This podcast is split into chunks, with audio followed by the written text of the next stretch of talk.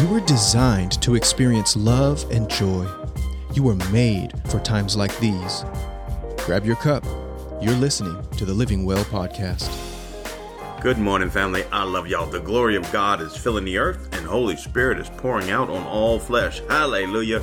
Glory to God. All right, family. How are y'all doing on telling God things you love about Him? I hope that throughout the day you can think about something good and tell God, thank you.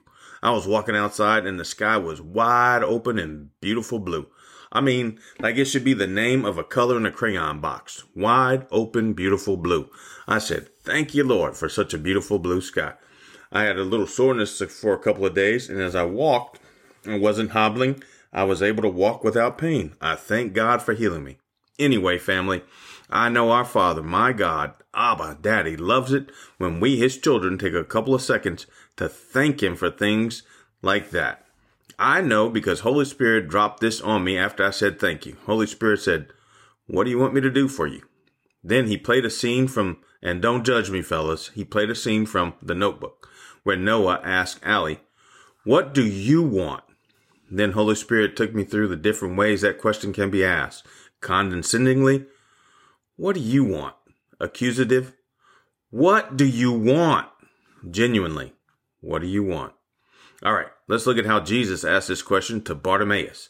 Get your cups out and let's take a drink from the living well. Our scripture for today is in Mark chapter 10, verses 46 through 52. Let's drink up. Then they reached Jericho, and as Jesus and his disciples left, a large crowd followed him. A blind beggar named Bartimaeus, son of Timaeus, was sitting beside the road. When Bartimaeus heard that Jesus of Nazareth was nearby, he began to shout, Jesus, son of David, have mercy on me. Be quiet, many of the people yelled at him, but he only shouted louder, Son of David, have mercy on me.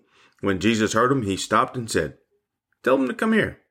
So they called the blind man. Cheer up, they said. Come on, he's calling you. Bartimaeus threw aside his coat, jumped up, and came to Jesus. What do you want me to do for you? Jesus asked. My rabbi, the blind man said, I want to see. And Jesus said to him, Go, for your faith has healed you. Instantly, the man could see, and he followed Jesus down the road. I love the word. All right. I did just hear our pastor teach on this Sunday, and I love the way he teaches, but I want to look at this from a different angle. I love that God's word can be viewed from different angles, and like a diamond, it always sparkles. Amen. All right. Bart was a blind beggar, and he was tired of being a blind beggar. He was so tired of being sick and tired that when he heard Jesus was coming, uh, was coming by, he threw caution to the wind and started shouting with all that he had, Jesus, son of David. And calling Jesus son of David means that Bart believed Jesus was the Messiah. That is a big deal. So the people were yelling at Bart to shut up because he was annoying, yes, and he was saying the quiet parts out loud. Where all my white chicks fan at? Oh my gosh, Bart. Well, you were thinking it. I know, but you said it. Come on, somebody. Bart calls Jesus the Messiah, the Christ. Anybody else ever called Jesus the Christ? Hopefully we all have. But many of us were saying Jesus Christ as profanity or as a proper name, like Bob Wells, Jesus Christ, John Taylor, Bart Timaeus.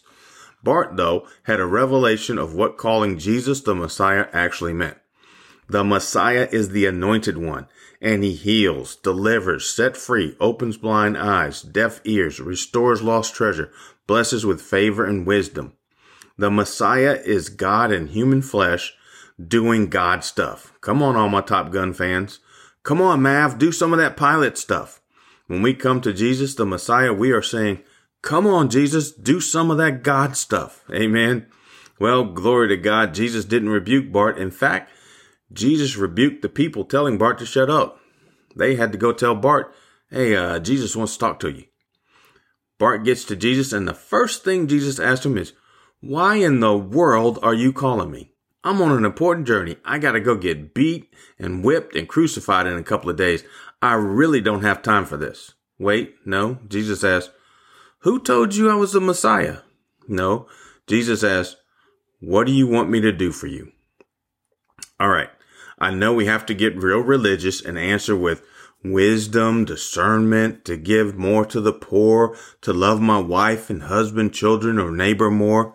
Please stop. Just be honest. Like Bart, my Lord, my God, I want to see. I want to hear. I want to be debt free. I want to walk in favor and get a great job that I love. Yes, wisdom, discernment, love are definitely desires we have, and so are healing, financial blessing, favor, good relationships, children and spouses saved, gifts of the Spirit. I know it seems selfish, but Jesus knows you want these things, and Jesus said, Our Father knows we have need of these things before we ask. So ask for them and believe so fully that you actually expect to receive what you have asked for. All right, family. I just want to encourage you that as you grow in your personal relationship with God, so that like Paul, you can say, my God, I know, I don't know about Abdul's God. I don't know about Buddha or any other little g gods, but my God, he will supply all you need. I love y'all and God loves y'all. Thanks for listening to the Living Well podcast. If you found it helpful, please share today's episode with someone you love.